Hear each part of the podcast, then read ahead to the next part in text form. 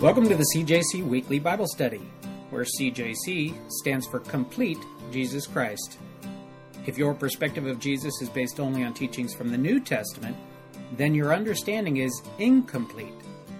Regarding what we often call the Old Testament, Jesus himself said, These are the very scriptures that testify about me. So won't you join us today in our study where we esteem the newer and the older testaments alike? I'm your host, Jeff Smith, and currently we're working our way verse by verse through the first book of the Bible, Genesis.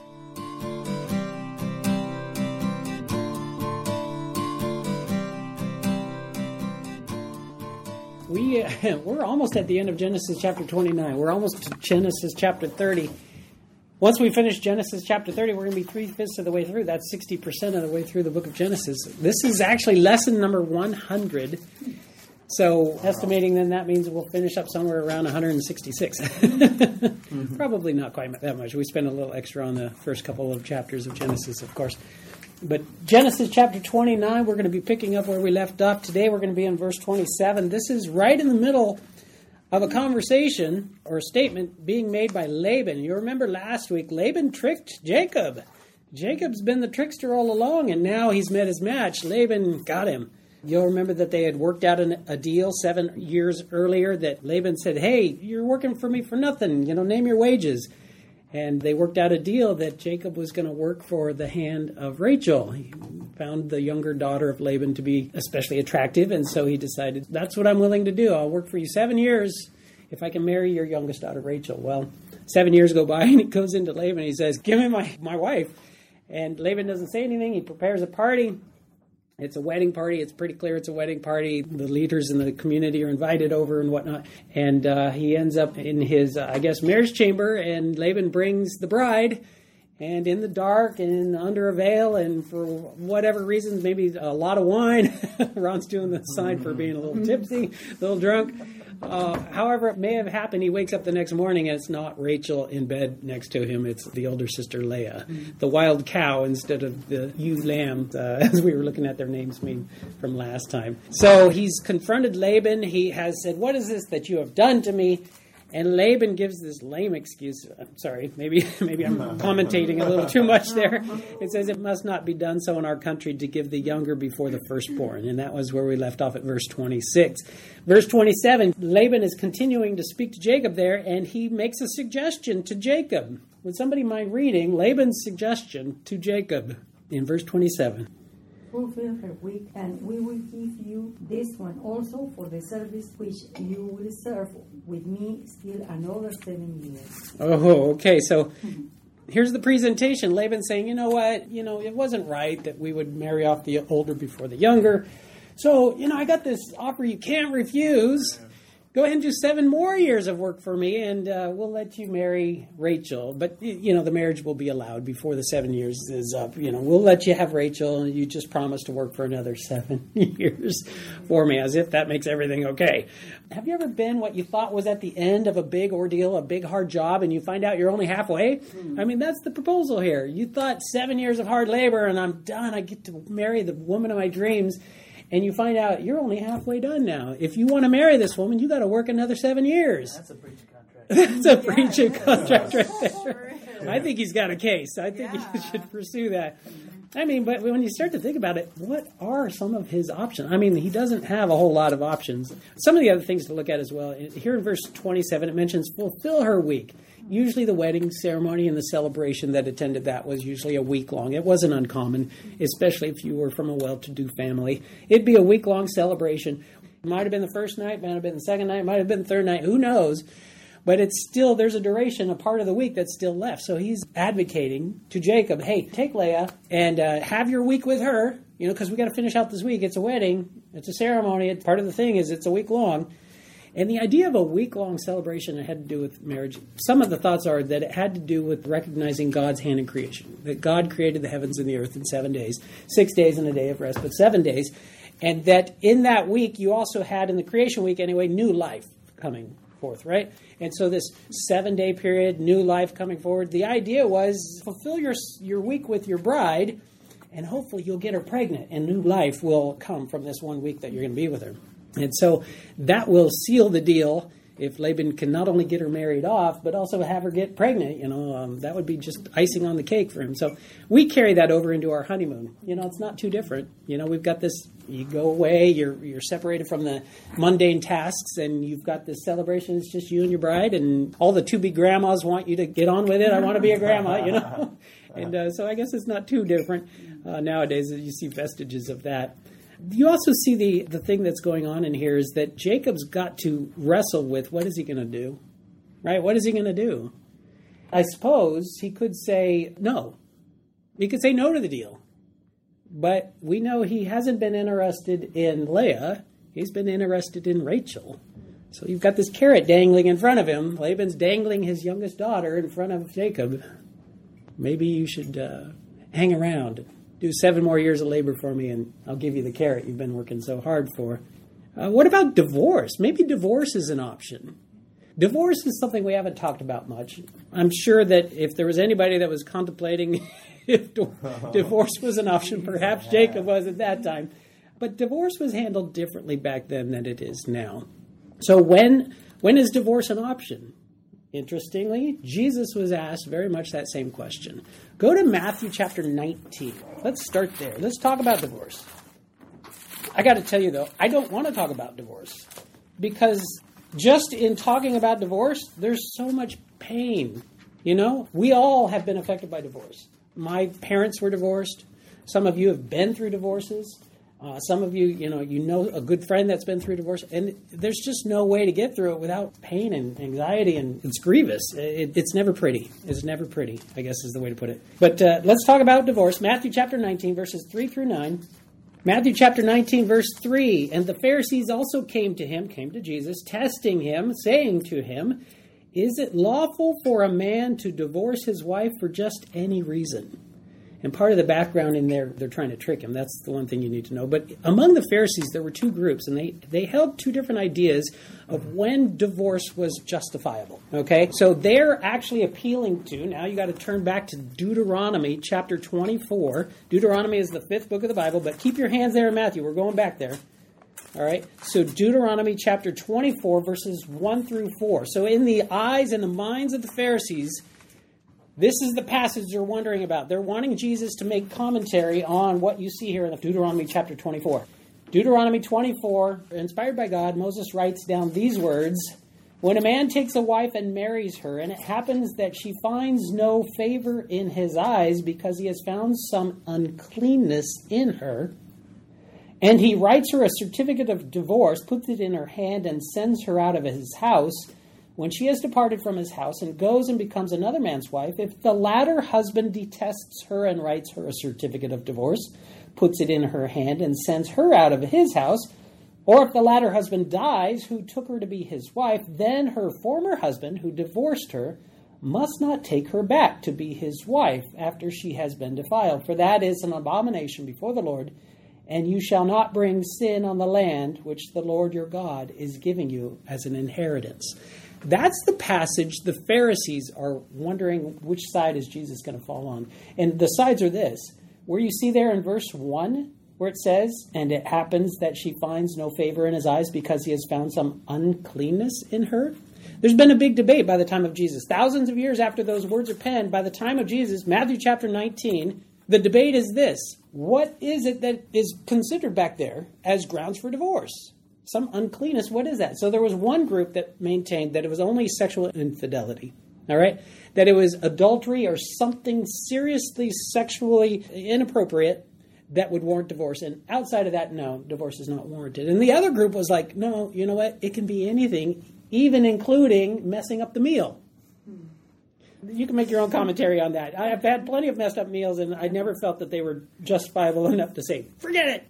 I mean, literally, burning the toast, I read in one of the commentaries, was considered good to go. Grounds for divorce. Write out that certificate, hand it over. So there were two camps. Even among the Pharisees, two camps. One said no, only for sexual infidelity, and the other one saying basically any reason at all. So, with that being the mentality and that being the two warring camps, they come to Jesus and say, Well, what do you say? What do you say about the Deuteronomy passage without actually saying Deuteronomy? They're referring to the Deuteronomy passage, But they're coming to Jesus, and their wording is what? Their wording is Is it lawful for a man to divorce his wife for just any reason? So they want to know which side are you going to fall on? And it's a trap. They want to trap him. They want him to disenfranchise himself from one group or the other. Eventually, if they can continue to trap him with these questions, there's not going to be any anybody left to be his supporters. That's what they're thinking, and then we can get rid of this guy. He's a thorn in our flesh. Let's see what we can do about getting rid of him. This is a nice tricky area. Let's throw this one on him. All right. So they want a discussion about divorce. Jesus recognizes any discussion about divorce has to also be a discussion about marriage. So here's his answer. Jesus gives the answer in verse 4 And he answered and said to them, have you not read that he who made them at the beginning made them male and female? And said, For this reason a man shall leave his father and mother and be joined to his wife, and the two shall become one flesh. So then they are no longer two, but one flesh. Therefore, what God has joined together, let not man separate. They're asking about divorce. They're wondering can you divorce a woman for very few reasons or lots of reasons. What's his answer about divorce? Zero. There's zero. he doesn't even give in to the, the strict ruling. According to that answer, there's no reason. He doesn't give any reasons why you can get a divorce so far. Okay? He's actually referring to, go to Genesis now, chapter 2, verse 24. When you're wondering, what is he referring to there? He's actually referring to God's Word. They would be familiar with this.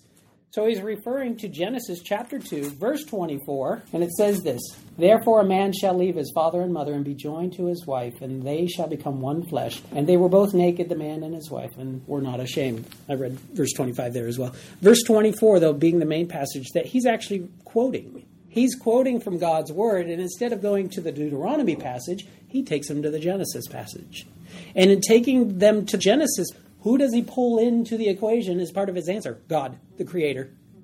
And he says, from the beginning, from this very beginning, God, the Creator, his mind, his idea, his intentions were for marriage to be a man and a woman and for it to be lasting and permanent.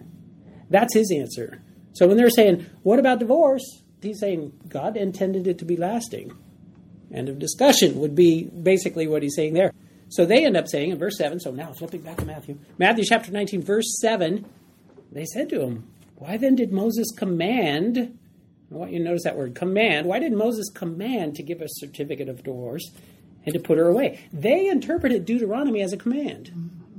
Jesus has a reply to that. He says in verse 8, He said to them, Moses, because of the hardness of your hearts, permitted. Notice he took the command and he says, No, it's permitted. Because of the hardness of your hearts, permitted you to divorce your wives, but from the beginning it was not so. And I say to you, whoever divorces his wife except for sexual immorality and marries another commits adultery, and whoever marries her who is divorced commits adultery. They're they're caught off guard and they're like, "Whoa, Jesus just went way in a different direction than we thought he would." Let's ask him specifically then more about this Deuteronomy passage. Well, wait a minute, Jesus. Uh, it seems like you're avoiding the question. We want you to answer specifically about Deuteronomy. And so he answers specifically about Deuteronomy, but he changes it. He says, You guys understand it to be a command to divorce. He says, No, it's not that strong. The language is not that strong. It's permitted. It's not demanded, it's permitted. So in cases where you have grounds for getting a divorce, it doesn't demand a divorce. It might permit a divorce, but it doesn't demand a divorce. His interpretation of is what? Whoever divorces his wife except for sexual immorality. The Greek word behind sexual immorality there is porneia. Does that sound like any word we might have in, in the English language? I'm sure that can cover quite a bit of stuff, right? Uh, pornography, probably one of the first ones that you would make an association with, and you would be right. You would be right. Porneia and pornography closely related in not just in sound, but in the idea that it carries along with it. If we were to close our Bibles right now, and if I was to ask you right now, so Jesus says that the only reason you can get a divorce is adultery, a lot of people would say, yeah, I agree with that statement. Uh, but wait a minute. If you look at porneia, it's broader than that. When a person's married and they're having a sexual intercourse or sexual relationship with somebody they're not married to, that's adultery. When it's unmarried people, that's fornication. Okay? Fornication is included in porneia. You bring up fornication, which would mean like two adults fornicating, then they split up essentially and go and marry other people. They're essentially kind of adulterers. Yes. Wow. Uh, let me answer it this way. Let me back a, li- a little bit. There's a discussion that I ran across in preparing for this study that had to do when when is a couple married? And some of the people that are arguing when that happens, I mean, we we're like, why is that even a discussion? You go before the guy who wears the fancy clothes and he declares you married, and you're married. But in this sitting, that's not necessarily the way it worked. All right, and so the discussion was, when is a couple married? And it came down to one good strong argument can be made once there's sexual intercourse between two people, sexual intercourse that, in the eyes of God, that that could satisfy, that could consummate a marriage, whether or not you have the formalities of the clergy and the paperwork and the signatures of the witnesses. That's Jacob's situation. And that's Jacob's situation. Yeah. So you've got a marriage based on the, that argument at that point. And so whether or not they're fornicators in the sense that they're not married together or adulterers, they're not married together, having that sexual union is such that it's a marriage. Uh, if you go back and you look at the Genesis passage, right? We were looking at Genesis, Genesis chapter 2 verse 24. Genesis 2:24. Let's look a little closer at that wording there.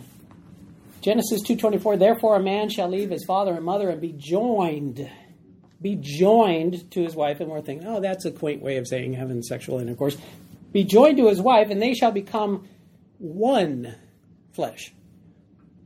That sounds like more than just a quaint way of saying sexual intercourse. It sounds like there's a gluing together of sorts. Okay. Uh, the other day, my my youngest daughter she wanted me to fix something for her, and it required the use of super glue. So I went and I got the super glue, and sure enough, it always happens. I got super glue between my two fingers, and my fingers were joined together and her little crap thing that was in between my fingers was there too.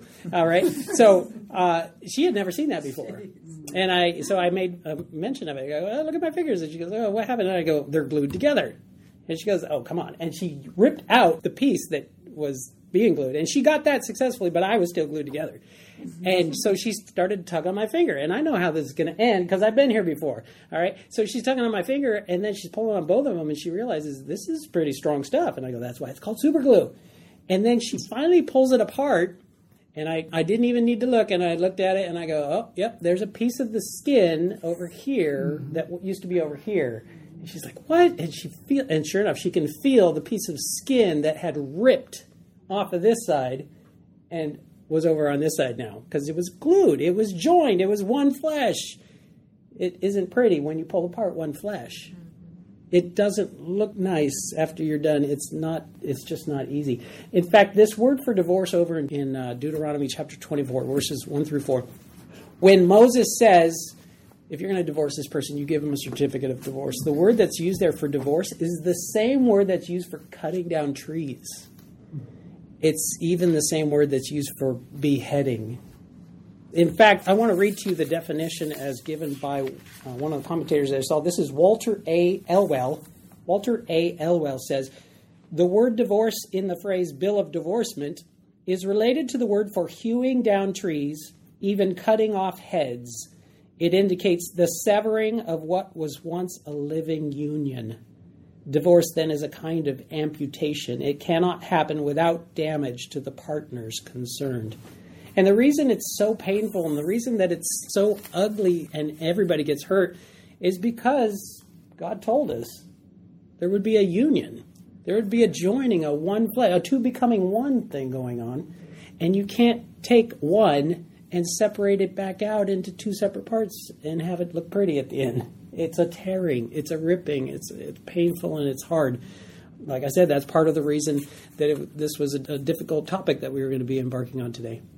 So you've got that discussion about divorce and whether or not divorce was even an option. According to Jesus, Jesus intended that divorce be something that was permanent. Uh, turn to 1 Corinthians. Let's look at Paul's idea of divorce. Paul's answer to when is divorce appropriate. 1 Corinthians chapter 7. We're going to be looking at verses 10 through 15. 1 Corinthians chapter 7, verses 10 through 15. By the way, chapter 7 has a lot of good information having to do with marriages and relationships. But here we have in verse 10 Now to the married I command, yet not I, but the Lord. A wife is not to depart from her husband, but even if she does depart, let her remain unmarried or be reconciled to her husband. And a husband is not to divorce his wife. But to the rest, I, not the Lord, say, If any brother has a wife who does not believe, and she is willing to live with him, let him not divorce her. And a woman who has a husband who does not believe, if he is willing to live with her, let her not divorce him. For the unbelieving husband is sanctified by the wife, and the unbelieving wife is sanctified by the husband. Otherwise, your children would be unclean, but now they are holy. But if the unbeliever departs, let him depart. A brother or a sister is not under bondage in such cases, but God has called us to peace. According to these verses right here, it sounds like Paul would say that there is another time when divorce would be permissible. And that is a relationship where somebody is an unbeliever and they leave. But does it leave physically? Is it leave emotionally? Is it leave sexually in that you would deprive your partner of a sexual relationship that you're supposed to be able to have? Any comments along those lines here? Don't deprive each other of that kind of relationship. So there's all kinds of discussions that have to do with what does that mean. But it does look like Paul is actually giving us a glimpse into what he understands God's word to say. That sometimes divorce is a last resort, that sometimes is um, necessary. I'm hesitant even to use the word necessary because, like we read in those words, he encourages them to stay together, even if it seems to have been a breakdown. If they're willing to stay together, Paul's admonishment, Paul's advice is stay together. But he recognizes that we live in a fallen world and that there are going to be people that abandon their spouse physically by leaving, or physically by withholding sex, or maybe detaching emotionally perhaps those could be included in what Paul would say are reasons for divorce. It's hard to say without much discussion. Esther, you look like you want to well, say no, something. I mean, it's interesting because essentially Jacob could have just said, "Oh well, I'm going to go live in this other tent. You live here." And I'm going to be married in a week to the woman of my dreams, and I'll just live with her. And poor Leah could have just been basically a living widow who couldn't yeah. have married anybody else. Yeah, you're exactly right. And in fact, a lot of what you just said, I think we're going to see glimpses of happening as we start to read through the next chapter. It's an awkward relationship they have. This married to the person I didn't really want to get married to. A lot of times marriages were prearranged. A lot of times they were alliances made for business purposes or they had financial incentives behind them in the sense that Laban wants to marry her off so he doesn't have to take care of her you know, for whatever reason, if she's not attractive, he can trick Jacob into marrying her. Hey, she's off my hands. I don't got to keep her on the payroll, you know, and uh, it's all Jacob's problem now. And uh, yeah, that's not going to work. And we're going to see that in a few verses. You're exactly right. But then polygamy was kind of implied in here. Oh, good question. Yeah, good observation. Polygamy is implied in here. Let's go back and look at that. Genesis, back to where we were. Genesis chapter 29. So we're going to be looking at polygamy in just a few moments here. Before we get too far afield, though, I do want to mention another place. Why why is divorce uh, such a complex and troubling topic? As you read through the Bible, I mean, I wish I could say it's very clear, and in some places it is. Jesus seems to suggest it's sexual infidelity of some sort. Paul seems to suggest maybe it's a little broader than that. And these are New Testament passages. What about an Old Testament passage that might have something to say about divorce? I mean, we are looking at Jacob. This is an Old Testament passage. Let's look at an Old Covenant passage. How about this one? Malachi 2:16. That's exactly right. Malachi is the last book of the Old Testament, the Old Covenant. Malachi chapter 2, verse 16. I wish God would make it clear how he feels about divorce. Let's look at verse 16. Somebody mind reading that? The Lord God of Israel says that he hates divorce for it covers one's garment with violence, says the Lord of hosts. Therefore, take heed to your spirit that you do not deal treacherously. Excellent. Thank you, Mike. So, what's God's feeling about divorce? he hates divorce. That's strong language. Why does God hate divorce? Why does God hate divorce? Here's why God uses the marriage relationship to serve on this earth as a picture of the relationship he intends to have with us. God is not going to divorce us. And so he doesn't want us to think that marriages can be broken just as easily as they can be made. He doesn't want us to get comfortable with the idea that it's not a lasting union. God intends for his union with us to be a lasting union. Turn to Ephesians chapter 5. Ephesians, New Testament, 5, chapter 5, verses 31 and 32. This is Paul again writing to the church in Ephesus. He is quoting the same passage from Genesis chapter 2 that we've already seen Jesus quote in the discussion with the Pharisees. And we've already seen Paul bring up as well when we had that earlier discussion over in 1 Corinthians chapter 7. Here we are in Ephesians chapter 5, verses 31 and 32. Paul says, For this reason a man shall leave his father and mother and be joined to his wife, and the two shall become one flesh. And we go, yeah, I get that. He's talking about marriage. Man and woman, God intended to be lasting and permanent. He's talking about marriage. Oh, but look at verse 32. This is a great mystery, but I speak concerning Christ and the church. All along, Paul is saying all along, from the very beginning, from Genesis chapter 2, that was intended to serve, that marriage between one man, one woman, a bride and a groom, lasting union, never to be dissolved. That is what God intends us to see as our relationship, the closest thing we have on earth to our relationship with Him that he intends to be that faithful spouse to us. That he would never divorce us. But even as I say, he would never divorce us, there's some weird passages in our Old Covenant that actually have God saying, I divorce you to his followers, to his people. And you go, how does that work? right? Here's what you had. You had you had Israel. And the children of Israel were God's people. They were God's followers. They were the spouse they were the bride, he's the groom. They left him. They committed adultery, they committed fornication. And in fact, the whole book of Hosea is about this.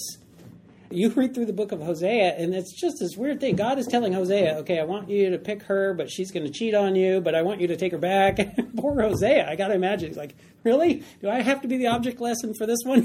Can't you pick somebody else? Can I have the Song of Solomon, please? You know, I see him being in a place where that was just probably a really hard burden to bear, where he had to be this picture, living it out as to the unfaithfulness of God's people, repeatedly turning away from him, and he at one point divorcing them, but taking them back. And in fact, taking them back not reluctantly, but with love and comfort. And that, I've got to think, has to do with what Paul said, where we were looking in 1 Corinthians chapter 7. Did you notice that one part where Paul said, if she leaves, if the marriage is broken up, let them be reconciled. That there's a possibility of a marriage broken up being brought back together, the reconciliation there. We sometimes miss that. In fact, let's go look at it again, just to make sure that we're looking at the same thing and we're all thinking about the same thing. 1 Corinthians chapter 7. 1 Corinthians chapter 7, verse 11. Somebody mind reading that one? But even if she does depart, let her remain unmarried or be reconciled to her husband. And a husband is not to divorce his wife. Excellent. Thank you, Mike. So there you have it. she is to remain unmarried or to be reconciled. I think Paul's putting that in there because he sees the big picture that that's how God treats us. That's how God treats his followers, his people. He knows that they commit acts that are worthy of divorce. But then after that, you see a reconciliation where God says, Come back. And God takes them back. He doesn't have to, but he does it anyway. That God is willing to take us back. We've all committed acts as the bride in the relationship with him as the groom. We've all committed acts that are justifiably enough for him to say, Forget it, enough is enough, you're out. But instead, what does he do? In our unfaithfulness, he takes us back. Isn't that amazing? Doesn't that testify to something about God's relationship and his desire to have us to be a part of him? And this goes all the way to the end of the Bible. This goes all the way through the book of Revelation. When you look at the book of Revelation, you've got the bride and the groom and the marriage supper of the Lamb. Who's the bride? It's his followers, it's his people, it's the church. The followers of God are the bride, and the groom is Jesus and there's the marriage supper of the Lamb. He intends to see this through all the way to the end. We're in the betrothal period right now where we are pledged to Him. And we're looking forward to the day when it's going to be finalized and we'll get to be with Him forever. But in this in between time, what is our conduct to be? It should be not getting our garments stained. all right? It should be honoring Him. So the ideal is what? When it comes to divorce, I want to read this particular section that I ran across in one of the commentaries. And this is, again, from uh, Walter A. Elwell. He says the argument thus far is that two principles need to be held together. On one hand, the divine ideal. The divine ideal is that marriage should be permanent, should be lasting, should be between one man, one woman. That's the divine ideal for the permanence of the marriage relationship as a covenant partnership of personal, quote, one flesh communion. Growing by the grace of the Spirit to be increasingly, in fact, what it is initially an intention. And on the other hand, a recognition that when breakdowns occur, all attempts at reconciliation having failed, in some circumstances caused by what Jesus called hardness of heart in Matthew 19:8, divorce as a concession may be a permitted last resort. So you've got the ideal. Jesus Jesus gives the ideal. When he's put in that place where he's asked to pick a side and they say divorce for this one reason only or for lots of reasons, he doesn't pick a side. He says the divine ideal is that one man, one woman forever. But the reality is something else as well. That he recognizes that we're all frail. We all make mistakes and sometimes we end up in ugly positions and ugly places. And that as our model of our relationship with God, He intends for marriage to be the model that says, this is going to be lasting and permanent. This is going to be mm-hmm. forever. I'm not going to leave you. But He also recognizes we make mistakes and He's willing to take us back. Now, Javier said this also talks about polygamy. So we got to go back to Genesis chapter 29, verse 28. Genesis chapter 29, verse 28. Javier is exactly right. Because where's Jacob? What are his choices? He could get a divorce. No, he can't. Mm-hmm. Actually, he can't. Because this is family, right? This isn't a stranger. This is the brother of his favorite parent. His mom. This is her brother. So you've got that dynamic going on. Esther's like, that's not enough. It's not. No, it is. but he still loves Rachel, and so he wants her. If he divorces Exactly. He loved the her woman. sister, and you've got that going on as well. Because if he says no to Laban, he doesn't get Rachel. Mm-hmm. So if he wants Rachel, he's got to say yes to this deal that Laban's proposing. Uh, you've also got the idea that uh, divorce back then was actually very expensive because you provided a dowry. Those seven years lost. So you would have worked seven years and you don't get a wife out of it. He was sent there to get a wife, right? So he could just agree to the deal and have two wives at the end of it. Not that that's a good thing, but I mean that's probably one of the things he's got to look at. And if he says no to the deal, not only does he lose Rachel, he shames Leah and brings down the wrath of Laban. All right. So there's all kinds of reasons why he can't say no to this. He doesn't have any leverage. He's in a place he's got to say yes. So what do we see in verse 28? Then Jacob did so and fulfilled her week. So he gave him his daughter Rachel as wife also. So it looks like he gives Rachel to him right away. Unfortunately for Rachel, it looks like she doesn't get a wedding. Leah got all the festive occasion. In Jacob's mind, that was all for him and Rachel. And at the end of the day, it was all for him and Leah. And then after the week is over and all the guests have staggered out to their own homes, oh, and here's Rachel. Have a good time. Be blessed. Poor Rachel. I've, I got a feel for Rachel there. Uh, Laban makes out in two ways. He gets seven more years of, of labor, and he's married off both of his daughters. So he gets he gets through with it in two ways right there. Verse 29, and Laban gave his maid Bilhah to his daughter, Rachel, as a maid. Bilhah, you remember Zilpah, she was the maid that was given when Leah was given. So you have Leah, the oldest daughter of Laban, and her maid, Zilpah. And now you've got Rachel, the one he loved all along and wanted to get married, and she comes with a maid as well named Bilhah. So these are names you're going to want to know about. More women. Has More women. yeah, that's exactly right. More women he has to support. So we're up to four.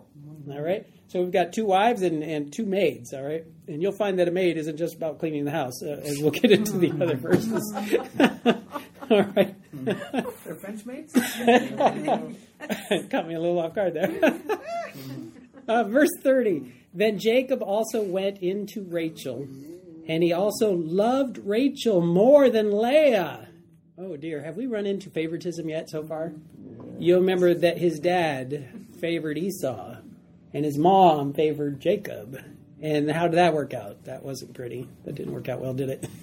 And so here we have favoritism. Apparently, he didn't learn much by the favoritism back at home. He's picking favorites as well. Loved Rachel more than Leah, and he served with Laban still another seven years. Here we do have polygamy. Polygamy is the marriage to more than one spouse. We have Jacob, and he's married to two women, Rachel and Leah. Uh, and it's this is actually a subcategory of polygamy. It's called polygyny, and it's actually a man married to two women. All right, so a man married to two women, a subcategory of polygamy in general. Uh, sometimes you had in some cultures where a woman could marry more than one man. In this case, we have polygyny. It's a man marrying two women. And in fact, being married to two sisters is pretty rare. In fact, by the time you get to Leviticus, it's outlawed. All right. So at this time, there wasn't any specific prohibition against it, but by the time Moses pens Leviticus, God instructs him to write down no more marrying sisters. All right. That's not a good idea. Mm-hmm. J. Vernon McGee says regarding polygamy here, and by the way, polygamy is something that we run across, we're going to run across more as we go. And in fact, it's something that you see throughout the history of the Jewish people up to the exile, which is like 586 BC. So you're talking thousands of years in the records. You're going to run across polygamy in several places. You have David. You have Solomon. Solomon, probably the king of polygamy. I mean, hundreds of wives and concubines. Uh, so uh, a lot going on there. Anyway, regarding polygamy, J. Vernon McGee says this in very simple, practical terms. He says, You may be thinking, well, since this is in the Bible, God must approve of polygamy. No, God does not approve of everything that is in the Bible. That may startle you. For instance, God did not approve of the devil's lie. God didn't approve of David's sin, and he judged him for it. But the record of both events is inspired, literally. God breathed.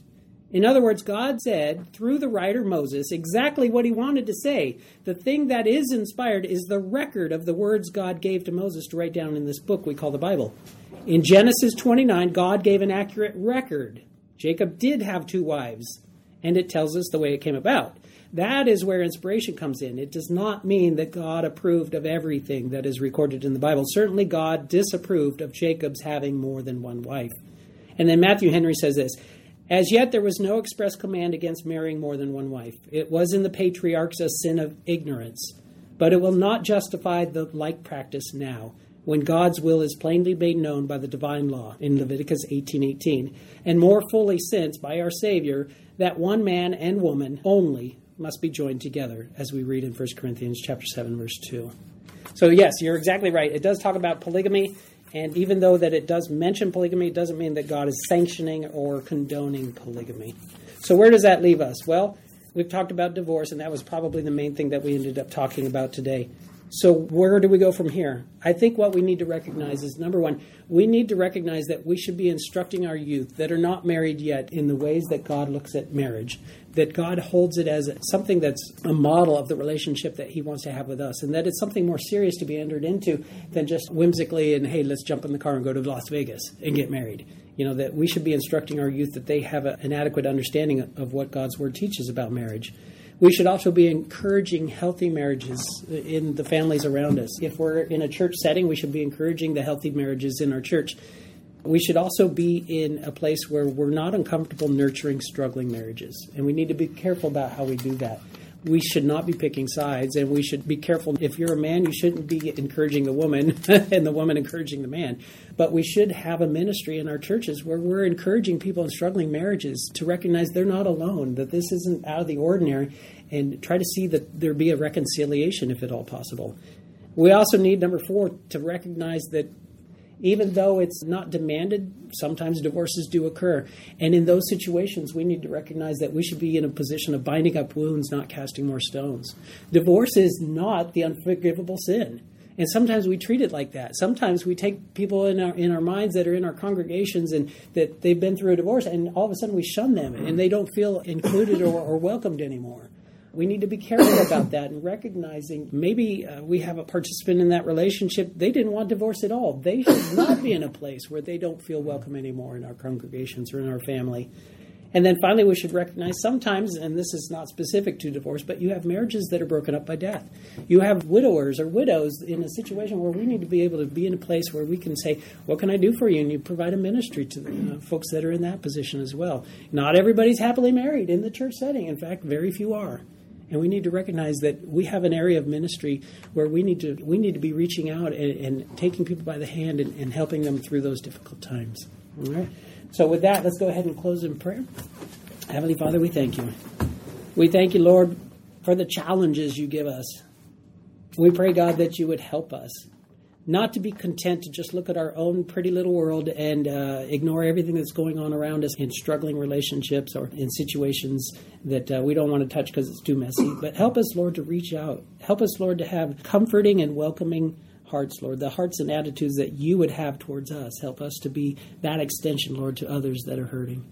Help us, God, to be in a situation where we know your word. Help us to hunger and thirst for your word and Help us not to be satisfied, um, but to continually hungering and craving more, and that uh, we would grow in our understanding of who you are and your character, your nature, and how you treat us, how you behave, and how you feel about things like this, Lord. We pray that you would help us to be well informed as to uh, your position on these matters.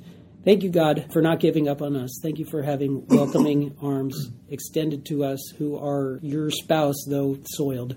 We pray that you would cleanse us, Lord, and take us to be with you forever. In Jesus' name, amen. Amen. All right. Amen. Have a great week.